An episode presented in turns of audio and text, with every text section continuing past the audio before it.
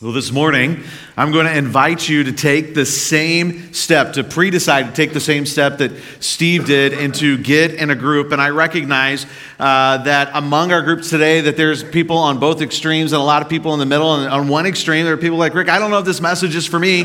I'm already in a group. Can I just take a nap? The answer is no. We got stuff for you today, too. And then we got people on the opposite end of the stream, and you're thinking, Rick, it doesn't matter what you say. I'm never joining a small group. I'm going to ask you to stay engaged and, and listen. And then there's a lot of people kind of in between. This message is for all of us. Today, I'm going to ask you to pre decide to get in a group. I'm going to ask you to pre decide to be a certain way when you get in that group, regardless if you're not in a group yet, even if you don't know what the group is, even if you don't know who's in it, even if you don't know what the experience is like, even if you don't know how God's going to use that and where it's going to take you, that you would just pre decide this is so important to my life as a follower of Jesus. This is so important to the body of Christ. It's so important to the mission. I'm in. I'm doing it. I'm pre deciding.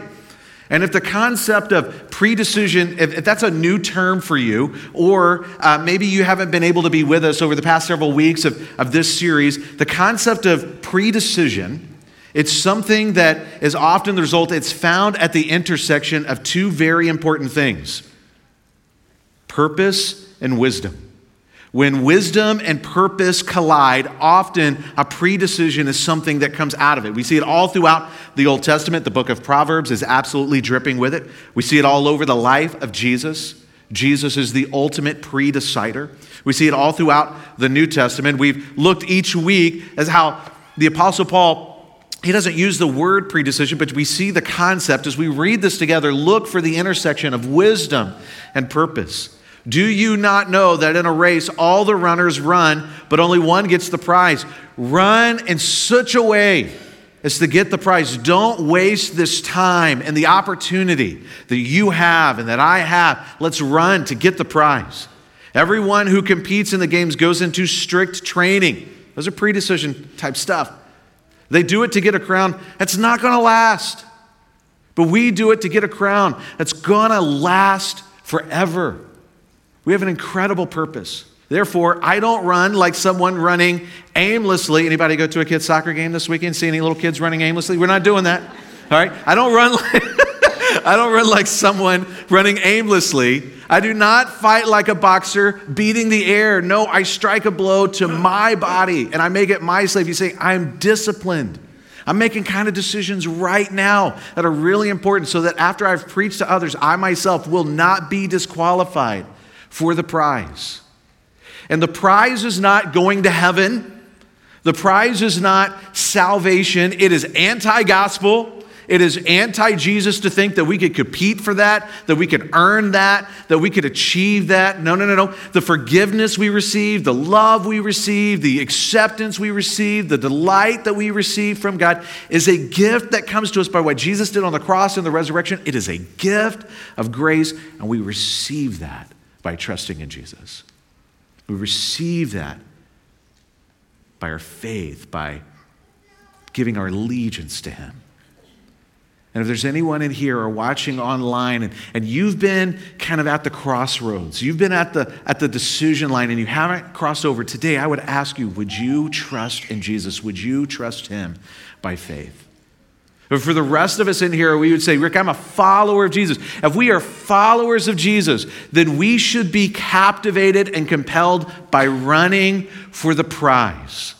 And the prize that the Apostle Paul was writing about was, was being able to lead other people to know Jesus and follow Jesus. That's the prize, to be able to help other people know Jesus, and then people who know Jesus follow him. And as a church, that's what we want to be about. That's why we exist to lead people to be fully voted followers of Jesus. We want people to know Jesus and people who know Jesus to follow him, to grow in their relationship, their discipleship with him. That's 100% what we're about as a church. And if you ever wonder, why does our church do what we do? If we ever make a decision, you're like, why did we make that decision? Here's the cheat code. Here's the cheat code.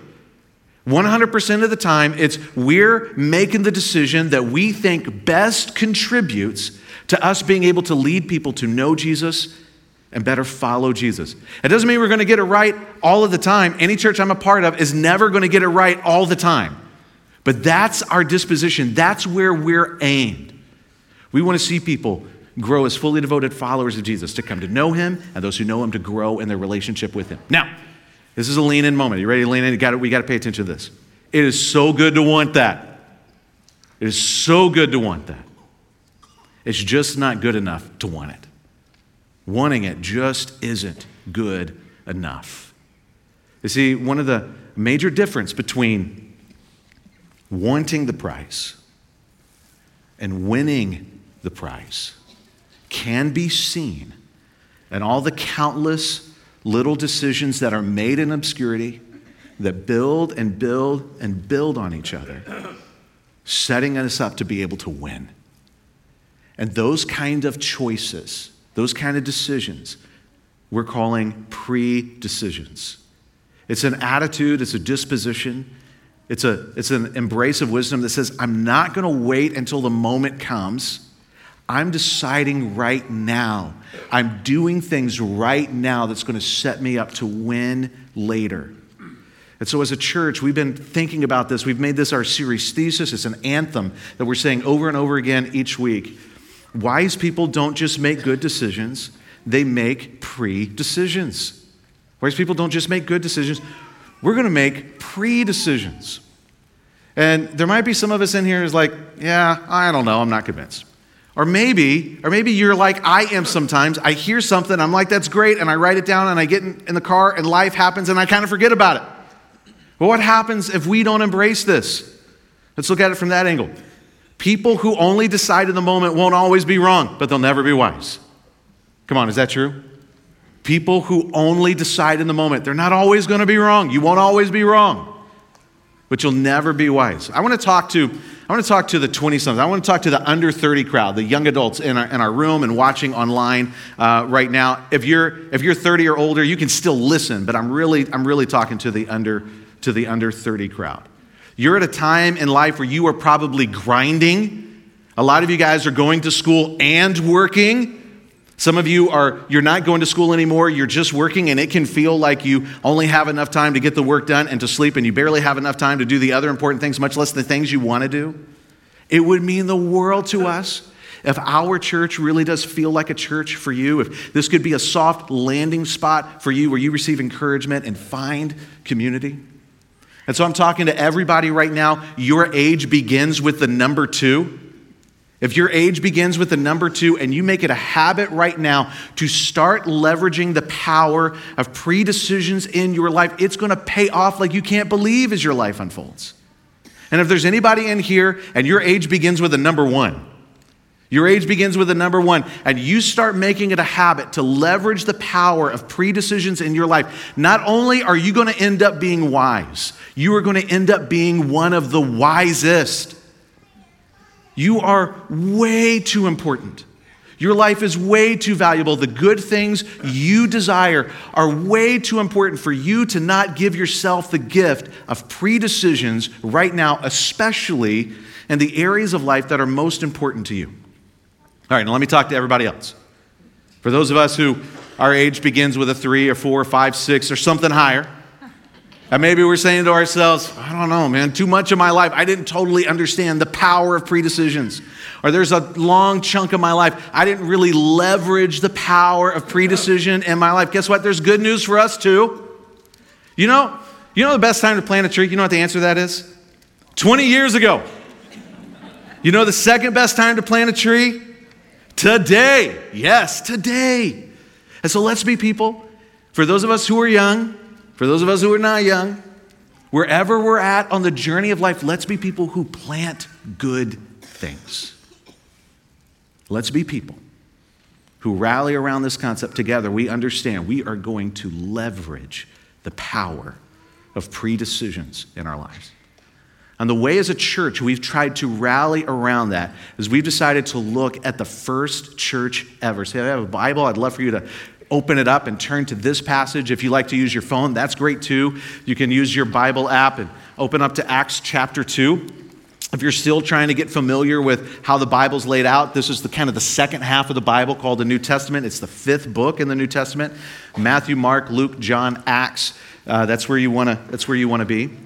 And so we're looking at this church because This is the very first church ever. From the first day of the first church, they were experiencing what it's like to win the prize. And in, in a number of ways, they are an example to every single church. And so they're an example to our church. And, and so we're looking at them and we're seeing is there anything that we can learn from their example, from what they experienced, that could help us know what kind of pre decisions do we need to be making? And I, I, love this. It's, a, it's not quite two months since Jesus was crucified and rose from the dead. Jesus has now ascended into heaven, and there's a small band of Christians who are together. The Holy Spirit supernaturally empowered them. Men and women are out in the street, they're sharing the gospel. There's a huge crowd trying to figure out what's going on. The Apostle Peter stands up in front of everyone, and he preaches this epic sermon and this is what happens immediately at the end of that sermon. Those who accepted his message were baptized. About 3,000 were added to their number that day. Astounding. And now, this is what that church was about after that. This is the way to describe them. They devoted themselves to the apostles' teaching and to fellowship. They were devoted to God's word, they were devoted to, to getting together, probably in large groups definitely in smaller, more intimate groups. They were devoted to the breaking of bread and to prayer. They got together in smaller groups and they ate together. They shared life together. They prayed together.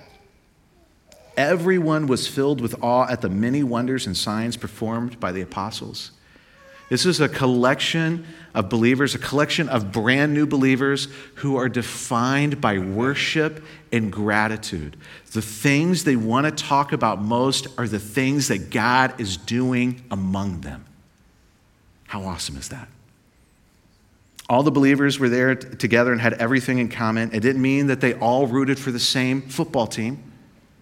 It mean that they shared all of their stuff together as though it belonged to everyone and not just someone. That's amazing. They sold property and possessions to give to anyone who had need.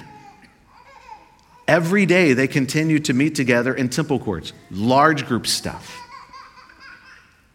And they continued meeting, so they continued meeting in temple courts. They broke bread in their homes, the small group stuff, and they ate together with glad and sincere hearts. Twice it's mentioned that they're gathering in smaller groups, eating. You know, Bibles are just like moms. When they repeat something, it's important. All right? It's important. Gathering together in smaller groups, sharing a meal, sharing life, super, super important. They broke bread in their homes. They ate together with glad and sincere hearts, praising God and enjoying the favor of all the people. And the Lord added to their number daily those who were being saved. We could say it like this every single day that church was growing, and it was growing because people were coming into the family of God.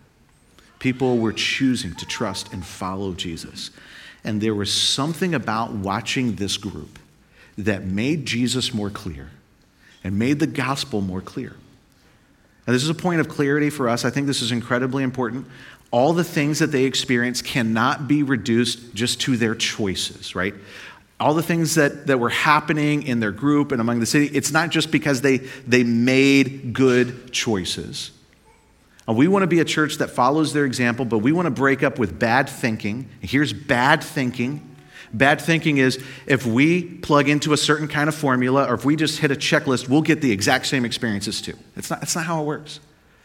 God supplied the power they participated. God started this by His Spirit. He was at work in them, and they joined in and they participated. And we want to be that kind of church too. What is God up to? What is God doing? Where is God moving? We want to participate in that. Guys, I got to tell you something. I cannot stop believing what I'm going to tell you next. I just, I'm convinced of it. That the way God worked in and with and through that very first church is the way God wants to work in and with and through every church. Do you believe that? the way that God worked in and with and through that church, that very first church, I believe. I can't stop believing it. Sometimes I get so excited about it, I feel like I'm going to bust. The way that God worked in and with and through that church is the same way that God wants to work in and with and through this church with us. Do you believe that? I'm praying for that. Will you pray for that? I want to participate in that. Will you participate in that? Now, over the course of this series, we've been looking at them. We've invited you to say, Would you commit to come to us to a weekend service every week? Once, if you can't be here, we understand, but if you can be here, be here every week because we just believe that there's joy in gathering together and that God loves to move when people gather together to sing together and collectively submit underneath His word together.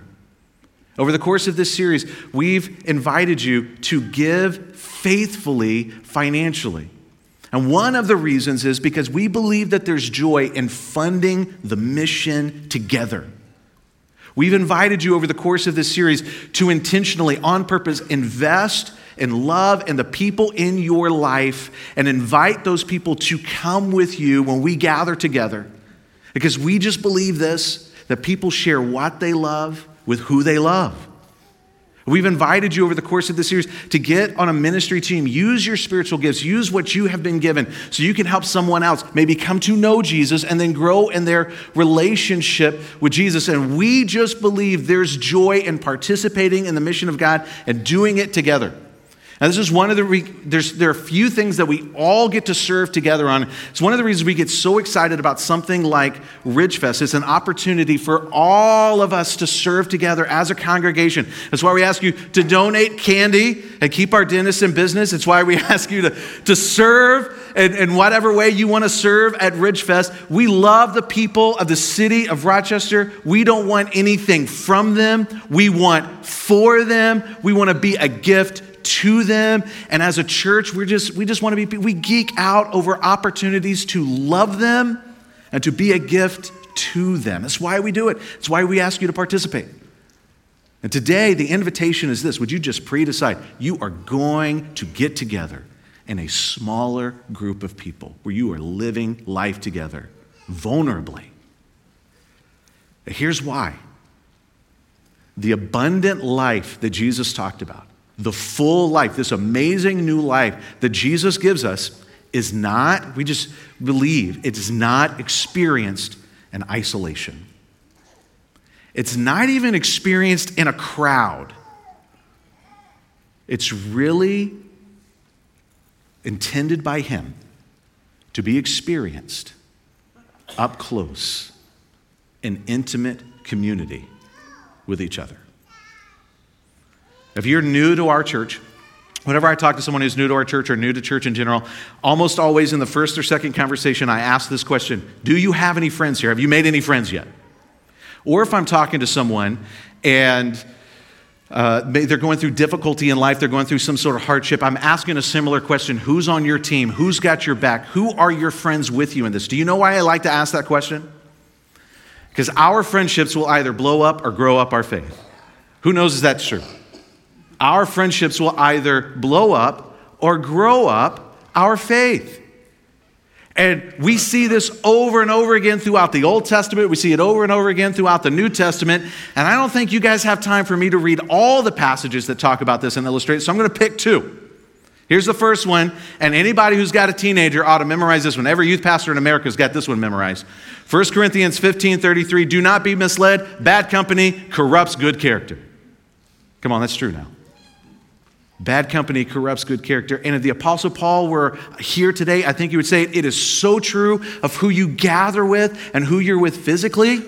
But if he were here today, I think he would say, you know what, it's probably just as true with who you gather with digitally. This applies to social media too. This applies to the trusted voices that we submit ourselves to digitally to. This, supply, this applies to the news outlets and organizations and information purveyors that we give our allegiance to, to. And an underrealized or underappreciated fact about discipleship that sometimes we church people sometimes forget is that everything is trying to disciple us all the time. Everything is trying to disciple us all the time. And so, why does it sometimes look like a follower of Jesus, someone who loves Jesus, why does it look like they're sometimes discipled more by culture than by Jesus? Why does it look sometimes like a follower, someone who loves Jesus, is discipled more by political stuff than by Jesus? Why is it that sometimes it looks like someone who loves Jesus is discipled more by ideology than by Jesus? Why is it someone who we know they are a follower of Jesus? Why does it feel like, why does it look like they're discipled more by negativity and fear than by Jesus? All of us, we got to look at who do we cluster with? Who do we gather with? Who is in our inner circle? And what tribe and trusted voices are we placing ourselves in? Our friendships will either blow up or grow up our faith. Let's state it positively. The writer of Hebrews says this, and let us consider how we may spur one another on to love and good deeds, because we can't do it alone. We need other people in our life pushing us forward. Let us consider how we may spur one another on to love and good deeds, not giving up meeting together, as some of you are in the habit of doing, but encouraging one another all the more while you see the day approaching. Basically, Jesus is coming back. We don't know when, but it's going to be soon. Let him return and find us doing this. Why? There's one big reason. Our friendships will either blow up or grow up our faith. If you're, if you're a teenager, if you're a kid, this is one of the reasons, this lesson right here, this is one of the reasons why your parents annoy you with asking you questions like who are you hanging out with, who's going to be at the event that you're going to. It's because your mom and dad, they probably learned this lesson the hard way. And because they love you, they want you to learn it the easy way. But adults, grown em ups, this is for us too, right?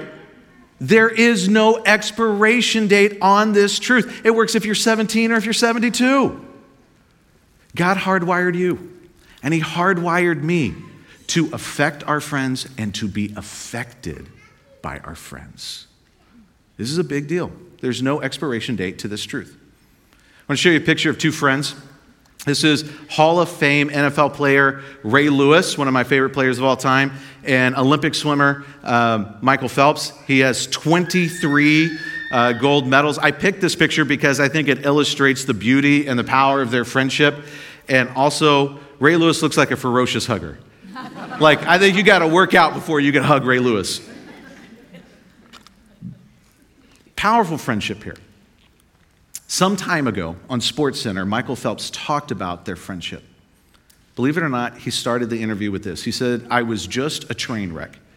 I was just a time bomb waiting to go off, no self esteem, no self worth. How is it that somebody with 23 gold medals has no self esteem? Because he learned the same thing a lot of us have learned. He learned the same thing that we know in the gospel that Value and purpose and meaning in life is not found in our accomplishments or praise from other people. And in this interview, he goes on to talk about that he hit rock bottom. He got pulled over for speeding, and not only did he get a ticket, he got arrested again for a DUI. He went home, he spent five days in seclusion, and he was at such a low point in his life that he was ready to kill himself. He said this For a moment, I thought I was going to be the end of my life. He goes on to talk about the stuff I was contributing to people who love me, it was just breaking me. I thought the best thing to do was end my life. Enter Ray Lewis, not just a great football player, not just a good man, a godly, godly man. He met Michael Phelps in his moment of despair, and Ray Lewis knew what it's like to have a rock bottom moment in life, and he dipped back into his dark past to, to be with Michael Phelps in his own mess. Encouraged him to go to rehabilitation, which he did, but he also gave him a copy of The Purpose Driven Life by Pastor Rick Warren. And Michael Phelps talked about for the first time he discovered, he began to learn that, that meaning and joy in life is found in living for something other than himself that there's a God who made us in his image and life is found in knowing him and following him. And I don't know if Michael Phelps, I don't know where he is spiritually with Jesus, but I do know this that he credits Ray Lewis in reading that book for saving his life. And maybe some of us can relate to Michael Phelps, either being down and out or up and out. We know what it's like to hit rock bottom. And Jesus meets us there. If you are there, would you trust in Jesus? He is the one in whom life is found. But there's also up and out, isn't there? Where you reach the height of the success you've been aiming at, and when you get to the top of the mountain, you realize it is not what you thought it was going to be. And it doesn't satisfy the deep need and longing that God designed us with that can only be filled by Him. Would you trust in Jesus? Now, the second reason I want to share this is because this beautiful, life changing, life saving kind of friendship, as extraordinary as it is, and they're watching it on Sports Center and they're like, that's amazing. In the church, it's kind of normal. In the church, it's supposed to be normal, where we get in each other's messes, not with judgment, but with grace. But not everybody experiences that, do we? Sometimes we keep people at arm's length. And if, listen, I can relate to that. If you're a person who you want to keep people at arm's length, let's talk about that. You can be influenced from a distance, but you can only be known up close. You can be positively influenced from a distance, but you can only be known up close. If you if you like to if you listen to good podcasts or good preachers online and you know you could do that you could be positively influenced but it's no substitute for friendship. It's no substitute for the people who really know you.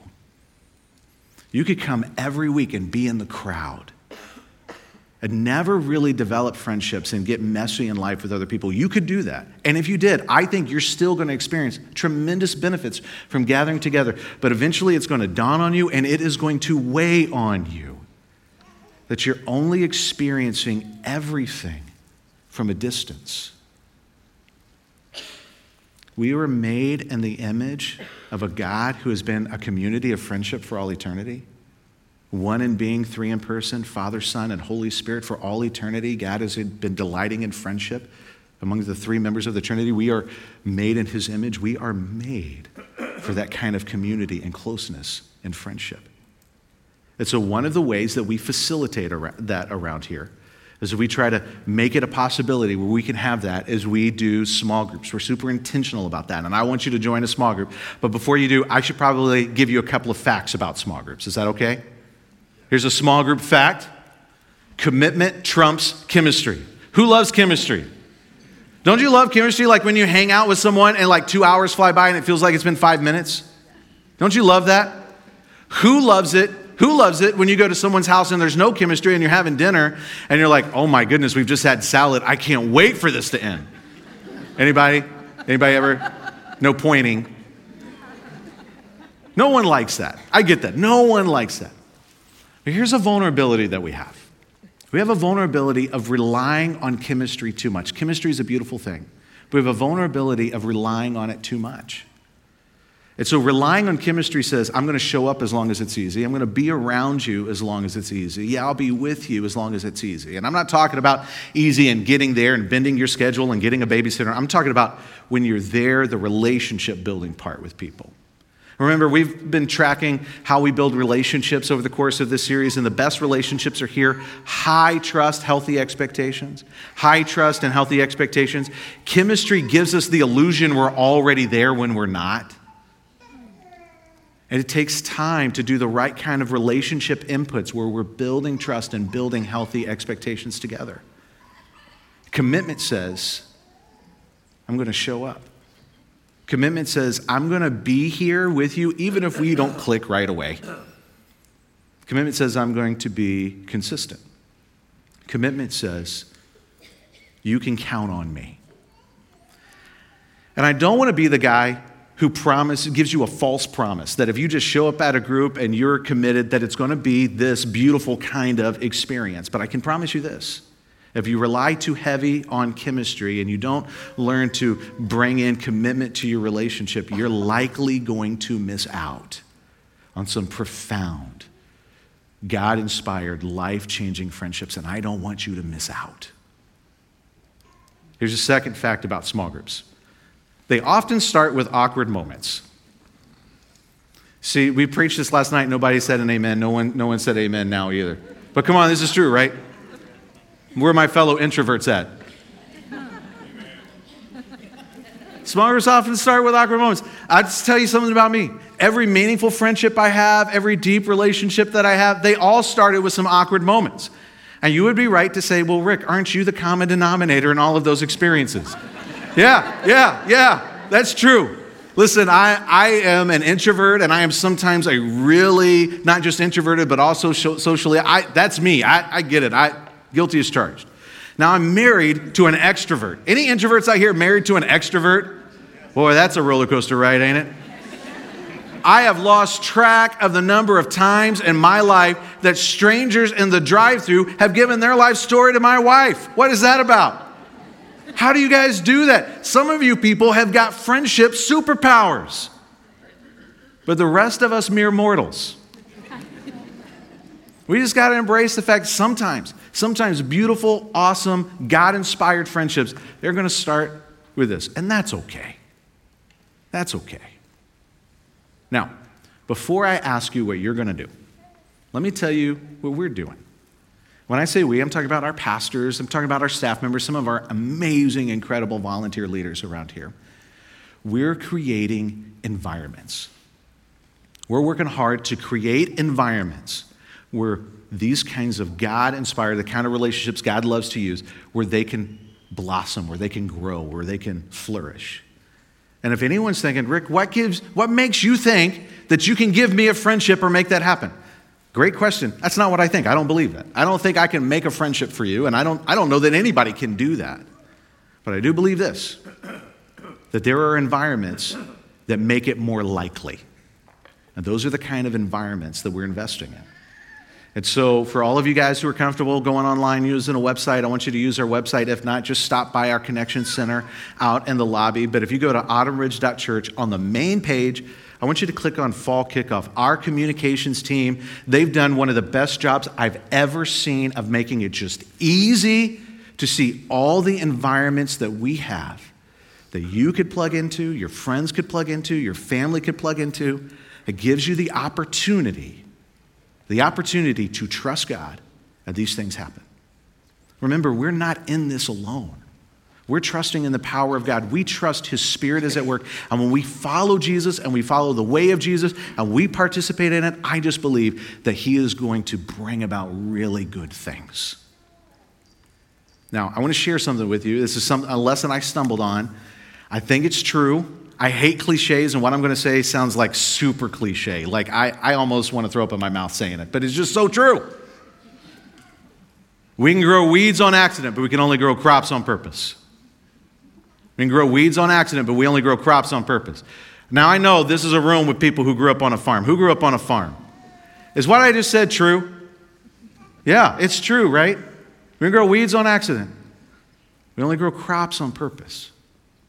What do you want? What do you need? If you find, if you find that you're overinvested in friendships, that they're not spurring you on, encouraging you on, and growing into Christ likeness.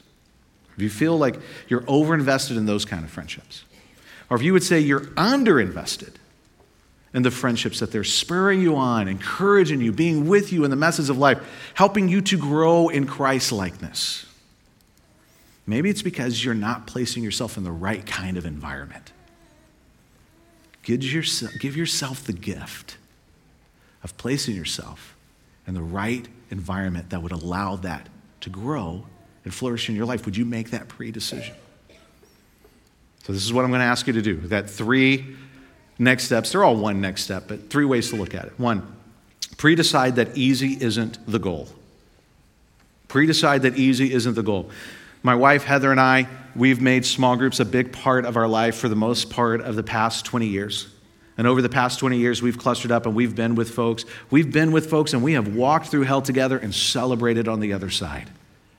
We've been with people in the high points and the low points of life, and they've been with us in the same thing. In our small groups, we have welcomed in newborns. We've buried someone from our small group. We've seen marriages saved. We've seen marriages go off the rail and saved in our small group. We've had a backstage pass and a front row seat to the life of other people. They've had a backstage pass and a front row seat to our life. And we have experienced the sweetness of friendship and experienced the kind of life transformation that only happens when God is at work, when people get together in a smaller group. But it doesn't happen if you're a spectator. And it doesn't happen if you choose if you choose the easy route and play it safe. There are some people there are some folks, probably not you, but there are some folks, they'll go to small group consistently, but they play it safe and they take the easy route. And they never really drop their guard and get real and honest and vulnerable with others. And if I have a regret as a pastor, my regret is for those people who go to small groups, but keep everybody like this. And probably some of my greatest joys are people who go to small groups and they relate to everyone else like this. No relationship starts here, but any relationship can get here. And it comes by the inputs that we give. So we're just going to pre decide. We're not going to make easy the goal. Here's the second one pre decide that it's okay to start awkward. Now, notice this does not say be awkward. It's okay, it's okay to start awkward. Now, here's the big one I want you to just pre decide. You're going to get in a group. Have you ever heard it talked about this way? As followers of Jesus, that our maturity is not measured by how much we know, it's measured by how well we love. We're not saying that knowledge isn't important, that what we believe isn't important. All of it is super important. But we're talking about maturity. It's not measured by how much we know, it's measured by how well we love. And throughout the New Testament, there's something like 48 one another commands love one another, forgive one another, gather together with one another, bear one another burdens. That kind of stuff. That only happens up close, really an intimate community. Jesus once said this the people will know that you are my disciples. They're going to know that you are following me. They're going to know. They're going to know the validity and the authenticity of the new life that I have given you. They're going to know it. They're going to see it by how well we what? By how well we love one another. That happens up close. Let's be people who are after the prize. Let's be people who are committed to growing in our relationship with Jesus. You need it from other people, and other people need it from you. So let's run after it together. Heavenly Father, I thank you for the goodness of your word. God, I thank you for this amazing, beautiful, abundant, full life that is given to us without measure through what Jesus Christ has done. God, thank you.